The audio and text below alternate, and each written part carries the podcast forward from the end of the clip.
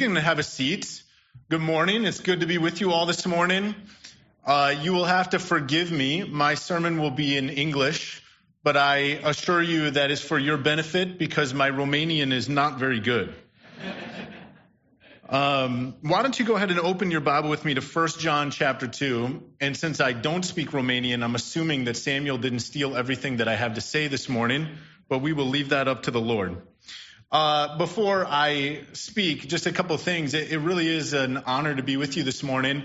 I've known Samuel for a couple of years now. We get together uh, monthly with a couple other pastors, and we spend time together studying God's word and encouraging one another. And one thing I have come to know over those years is that Samuel loves you all very much. I know that the leadership of this church, the elders here, love you deeply. They care very much about you. Uh, I know from many hours of discussion that they feel a righteous burden for your souls. And so I just want you to understand what a blessing it is for you to be under their leadership. And I, I hope that you pray for them and that you see that uh, leadership that they offer you as a benefit for your soul. Um, and again, it's an honor to be trusted to preach here today. I'm here with my wife, Leanne, and my four young children who decided to go off to Sunday school. Um, I have a son, Aiden, who's twelve, my daughter, Karis, who is ten, and then I have twins, Soren and Briley, who are nine. And typically on a Sunday right now, I would be preaching at my own church, and uh, so it's a joy to be here with you today. We planted the church that I pastor back in two thousand ten, and by God's grace, our church is still here today, and God is still bearing fruit in the lives of people there. That's enough about me. Let's talk about Jesus. If you'll permit me to read First John chapter two again, verses twenty-four through twenty-seven. It says, "Let what you heard from the beginning abide in you. If what you heard from the beginning abides in you, then you too will abide in the Son and in the Father. And this is the promise that he made to us, eternal life. I write these things to you about those who are trying to deceive you, but the anointing that you received from him abides in you, and you have no need that anyone should teach you. But as his anointing teaches you about everything and is true and is no lie, just as it has taught you, abide in him." Well, I'd like to start this morning with a question for you, and the question would be, when does eternal life begin? When does eternal life begin? Maybe you think that's a simple question. Uh, I know I probably still look kind of like a young man, but I've been in ministry for almost twenty years, and I have found over those twenty years of being a pastor that many people think that eternal life begins when you die. They think eternal life begins on the day that you leave this life and you step into the next life in heaven. But I don't think that's what John teaches, and I don't think that's what Jesus taught. See, in verses twenty-four through twenty-five, John tells us here that eternal life begins with what we heard from the beginning. That's what we're supposed to cling to. So I would ask you the follow-up question: do you know what Jesus said in the beginning? Are you aware of what some of the earliest words of Jesus are? In the Gospel of Mark, Mark records for us the very first thing that Jesus says in his gospel, and it's this: "The time is fulfilled, and the kingdom of God is at hand. Repent and believe the gospel." In other words, the very first thing that Jesus said was, the kingdom of God is here. Eternal life has come upon you. The kingdom of God is now, and therefore, now is the time to repent and to believe. And so the kingdom of God comes upon us when we believe these words of Jesus and we do what he commanded us to do from the beginning of his ministry. Eternal life begins when we repent and we believe, because that is the moment which we pass from death to life and we step into the kingdom of God. Like that verse we read from Second Corinthians, we become a new creation. And so John tells us in verse twenty-four that we should let what we heard from the beginning abide in us, And when we look at what was spoken in the beginning of Jesus' ministry, we're told that we must repent and believe to enter the kingdom of God in order that we might begin eternal life, even here and now, in this life. So what about these words, repent and believe, that Jesus says we must do? I'm guessing you're familiar with these words, hanging around church. My guess is you've heard them often enough. But I think here too, in my experience being a pastor, many people misunderstand what is meant by repent and believe. Repentance, to begin with, is more than just forgiveness. Maybe you've been through this cycle of forgiveness and forgiveness and forgiveness, and thank God that he is unrelentingly forgiving. But repentance really is more than forgiveness. Repentance is a transformational change of heart that causes you to change entirely. Repentance is like driving northbound on the I seventeen and then realizing you're going the wrong direction, and so you exit and you make a U-turn and you begin to go south on the I seventeen. You alter your direction entirely, traveling from one direction and choosing to go in the opposite direction. When it comes to the kingdom of God, to eternal life, to repent is to utterly forsake a life of sin and self-righteousness and self-centeredness, and instead fall at the feet of Jesus and declare that you want nothing more than to serve him and his glory. And belief, again, in twenty years of pastoral ministry, I've found that a lot of people think that to believe something means that you just agree in your head that this thing is true. You give a mental assent to it. Many people will say that they believe in Jesus because they think Jesus is a true person. He really existed. They agree with the facts of his life. They've heard these things from the beginning, and so they agree. But when Jesus says repent and believe the gospel, he does not mean that you must agree to the facts of the matter. No, what Jesus means is that you must build the totality of your life upon his teachings. You must abide in him. Remember the man who built his house upon the rock? Jesus said, everyone who hears these words of mine and does them will be like this wise man who built his house upon the rock, whose life is firm and secure and unfaltering in spite of the storms that come upon him. And see, my friends, to believe in Jesus is not just to give mental agreement to who he is. It is to truly trust in everything that Jesus said. You must trust that his way of living your life is the best way. In fact, it's the only way. You must trust that doing everything that Jesus commands his followers to do leads to goodness in this life. And it leads truly to blessing and to riches, not material riches, but everlasting spiritual riches. And again, I've found that many people who call themselves Christians today, they claim to believe in Jesus, but sadly, they don't actually trust him. They do not really believe that his way of life is the best way. They don't abide in Jesus. They don't experience eternal, abundant life now. They're waiting for that to come upon them. They don't really trust Jesus when it comes to their money or their career. They don't trust Jesus when he says that you must follow him where he leads, to seek to be holy as he himself is holy. They don't trust Jesus when it comes to things like their marriage or parenting, the way that they raise their child. Yes, maybe they go to church and they say that they believe, but they don't actually surrender these things to Christ. They don't trust Jesus, so they get angry about politics, which is easy to do. They don't trust Jesus, so when the world looks chaotic, they feel chaos in their soul. They don't trust Jesus, so they pick fights instead of sow peace. They don't trust Jesus, so they hold grudges instead of forgiving. They don't trust Jesus, and so they live in fear instead of joy. churches, I think, sadly, are filled with people who say, I believe in Jesus, but in truth, they don't actually trust him with their whole lives, with everything, with all of the little parts. They don't trust Jesus to rule their lives and direct their actions.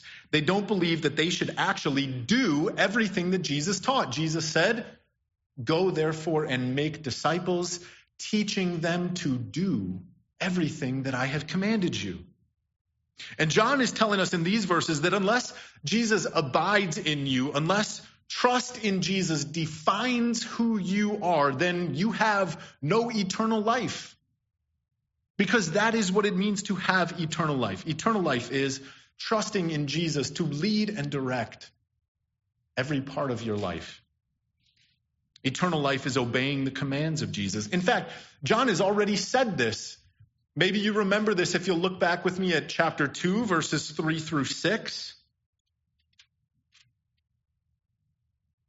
Here John writes in verse three, and by this we know that we have come to know him if we keep his commandments.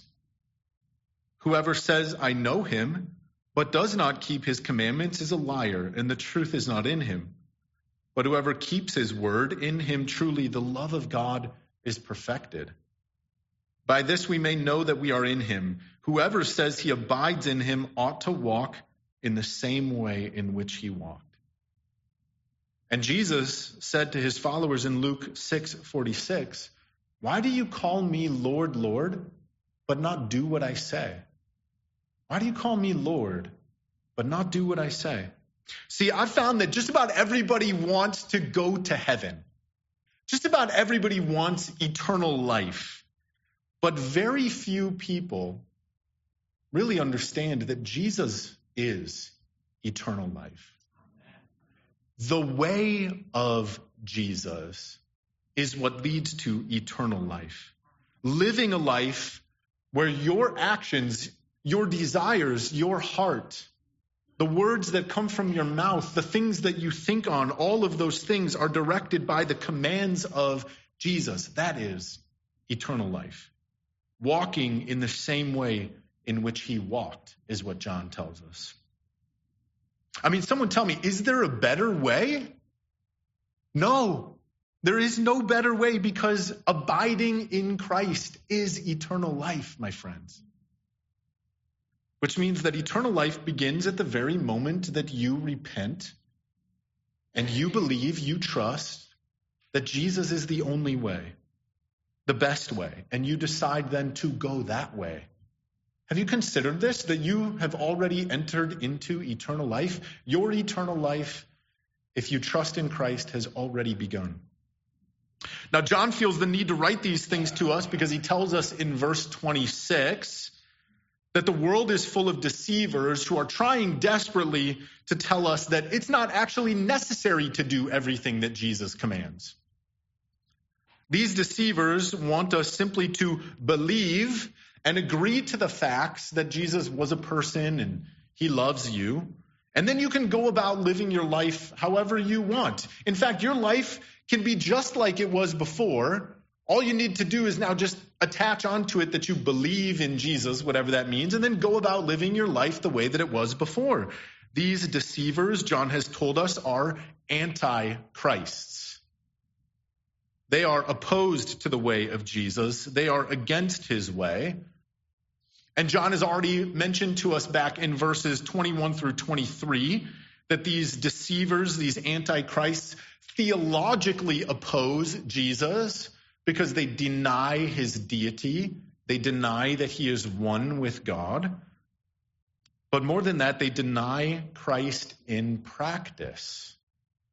They deny that the way of Jesus, the way of obedience, the way of righteousness, the way of abiding in Christ, they deny that that is necessary. And in denying that Jesus is the best way, they deceive people and they lead them into error and into ruin. Now, I want to deal with the problem that we encounter in verse twenty-six. Maybe you noticed it. And then we'll explain how God has made provision for us to resist these deceivers so that we might actually walk in eternal life in the way of Jesus. The problem here is this. John says, you have no need that anyone should teach you. Uh-oh. What am I doing this morning? I'm standing here before you teaching you. Am I disobeying Scripture? Does this verse mean that I should stop? Maybe some of you wish that it did mean that. But truly, uh, is John saying that the church should have no teachers? Is that what he means? Have we been doing it wrong all along? Well, absolutely not. Maybe you know Ephesians chapter four, verse eleven. It says that God has given to the church teachers so that the church might be brought up into maturity, into the full measure of the stature of Christ.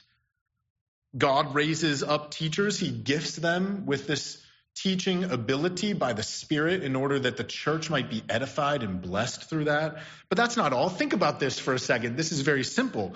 If John is teaching that the church does not need teachers, then that's nonsensical.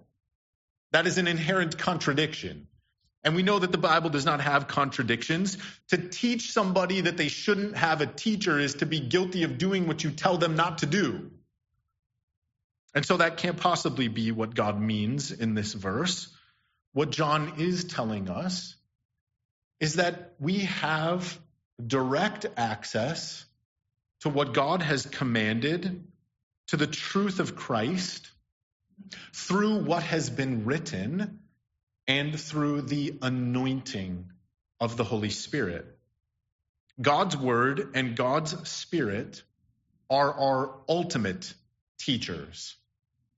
And therefore, when somebody stands in front of the church and says that they are teaching on behalf of God, we have the ability to evaluate based on what God has given us in his word and based on the illumination of the Spirit that he blesses his children with. And we can discern for ourselves whether it's true or whether it's deceptive. So John gives us two powerful resources for resisting the deception of these antichrists, these deceivers. First, John tells us that he writes these things in verse twenty-six. John refers to the word of God. The Scriptures are our first tool that can guard our hearts and minds against deception and false belief. Don't you see? If you want to get through this life without falling to the error of deception, if you want to be capable of discerning the truth from a lie, you need to build your life on the word of God. You need to be committed to what has been written.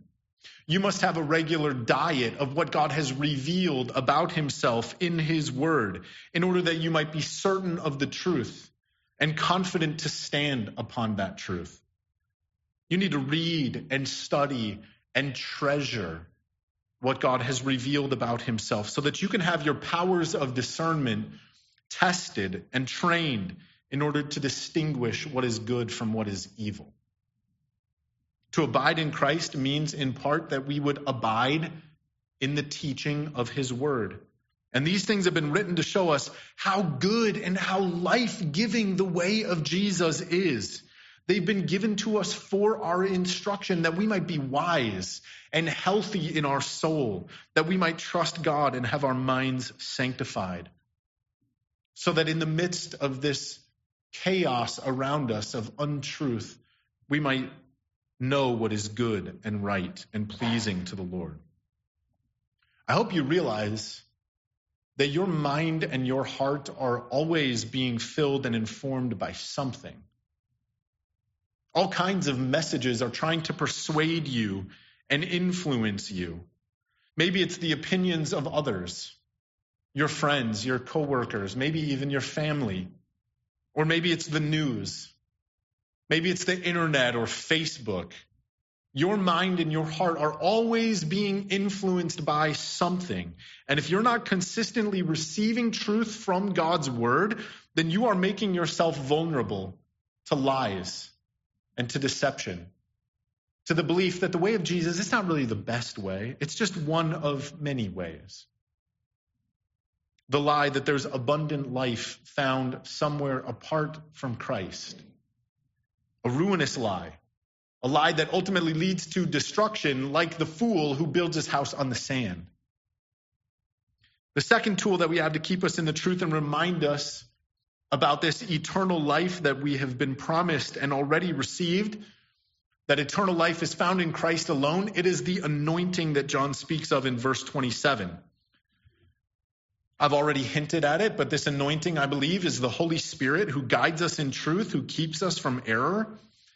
It is the Holy Spirit that teaches us truth and opens our eyes to the wisdom of God. But more than that, it also empowers. He empowers us to not just believe with our mind, but believe in action, to live out the commands that God has given us, that we might walk in righteousness in the way Jesus walked. And so the Holy Spirit enlightens us to truth and enlivens us to eternal living. John is only passing on here to us the teaching that he himself received from Jesus. Uh, we could go and look at this in John fourteen. If you'll permit me to just kind of summarize, let me read a couple of verses for you. Jesus, in teaching his disciples in the upper room discourse in John, says, "If you love me, you will keep my commandments. And I will ask the Father, and he will give to you another helper to be with you forever, even the Spirit of truth, whom the world cannot receive because it neither sees him nor knows him. But you know him, for he dwells in you and will be with you. These things I've spoken to you while I am still with you. But the Helper, the Holy Spirit, whom my Father will send in my name, he will teach you all things and bring to your remembrance everything that I have said to you. Peace I leave with you. My peace I give you." This is the anointing that we have. Jesus calls the Spirit the Helper, the Holy Spirit who teaches us truth, who fills our hearts with love for Christ, who gives us peace, who dwells in us, empowering us to walk in the way of Jesus and obey his commands. This is the anointing which Christ has poured out over his people. You have it. I have it. Your brothers and sisters in my church, Maricopa Springs, have it. This is what gives John such confidence that we can actually abide in Christ, not in our own strength, but in the power given to us in the Spirit. The commandment that we've been given is to abide in Christ. I think that ultimately means to rest in him. And there's your application for today. If I could encourage you, my friends, that you would simply rest in Jesus, that you would trust his commands, that when he says, "Come and follow me," you would see that that's a good thing, and you would desire to do what he tells you, that you would hold on to him, to the one who loves you and bought you with his blood. And I don't think that this should be a stressful thing for us as Christians. I don't think it should be an overwhelming thing. I don't think it should be a difficult or discouraging thing, in spite of how often we might fail to pursue him, because Jesus himself clings to us, and he has made every provision for us by giving us his Spirit. God's part is to keep us in Christ through the Holy Spirit. And our part is just to rest in his keeping power, to choose to hold fast to the truth, to choose to practice godliness, to walk in love, and to daily trust him. These are the commands that are laid upon us when we enter into eternal life and we swear our allegiance to Jesus. If we love him, we will keep his commands. That's not a threat, it's a promise. And in exchange for that commitment to surrender our lives to Christ, Jesus promises us provision through the Helper, the Spirit who dwells in us. In John fourteen, then, Jesus teaches us about all that this entails. It is a supernatural power that's present in us. It is unavailable to the rest of the world. They will have no idea what we are talking about, because they have unbelief. And since the Helper is the supernatural power of God, it strengthens us to live lives of holiness that we could never live on our own apart from him, The helper gives us access to true life through Christ, abundant life, eternal life. He ensures that we will have ongoing love for Jesus and ongoing obedience to God. And the helper infuses our minds with the word of God, and the truth that it teaches us helps us understand that this is a good and right way. It enables us to understand that Scripture is not just another book, one among many. No, it is uniquely the revelation of the one true God. And this anointing of the Spirit also fills us with peace and produces in us the same kind of life and action and motivation of Christ himself. Brothers and sisters, I hope you know what I'm talking about. I hope you've experienced what I'm referring to. Scripture teaches these things to us, but that's not the same as experiencing it for yourself. Do you know the anointing of the Holy Spirit that I'm referring to?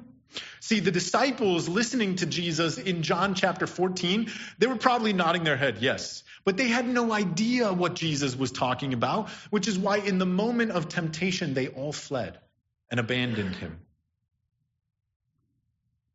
And the world knows nothing about this gift because the world has never tasted it or experienced it. They reject the wisdom of Jesus about the anointing of the Holy Spirit, but I hope that you know what I'm talking about. I hope you've experienced it, because this is eternal life. The anointing of the Holy Spirit that makes the Christian life rich and vibrant, unique and beautiful and brilliant, full of hope and joy and peace and love. The anointing of the Spirit is the beginning of eternal life. So as I move to, to close, let me just offer kind of one illustration about how I think the Holy Spirit is kind of our helper in this life and guides us towards eternal life. Uh, in our fancy Toyota minivan that uh, gets our family around, there is this sort of nifty new technology, or at least it's new for us. Maybe you've had it for a while, but um, it's this thing called lane assist. My wife really loves it because she swears that it has kept our family from wrecking many times. But when you're driving down the road, what the lane assist does is if I begin to drift out of the lane, it beeps obnoxiously and actually grabs the wheel and steers me back into the center of the lane. And again, my wife loves this because she says that I don't pay enough attention as I drive to where the lanes are. I like to just exercise my Christian freedom when it comes to driving. But the lane assist, the lane assist auto corrects the car as you drive. And I think this is something like what John has in mind when it comes to the Holy Spirit in the life of the believer. The Holy Spirit will not permit God's beloved children to drift too far out of the lanes of truth and into danger. The Holy Spirit will not allow those who are truly filled with his anointing, truly filled with the life and abundance of Christ, to drift into those gutters of ruin that come from error and deception. John is confident regarding his brothers and sisters in the faith that in the face of false and deceptive teaching, that the promise of the anointing of the Holy Spirit will guide us in truth and keep us from error. That as we make every effort to speed towards Christ, the Spirit will ensure that our trajectory is true. And so we must make every effort to drive at full speed towards Jesus, obeying everything that he has commanded. And we must in that rest and trust that the Spirit will guide us in that direction. I'm reminded of Psalm one hundred twenty-one. I know I said I was closing, but will you turn with me there and read this? Because I think this is what John has in mind.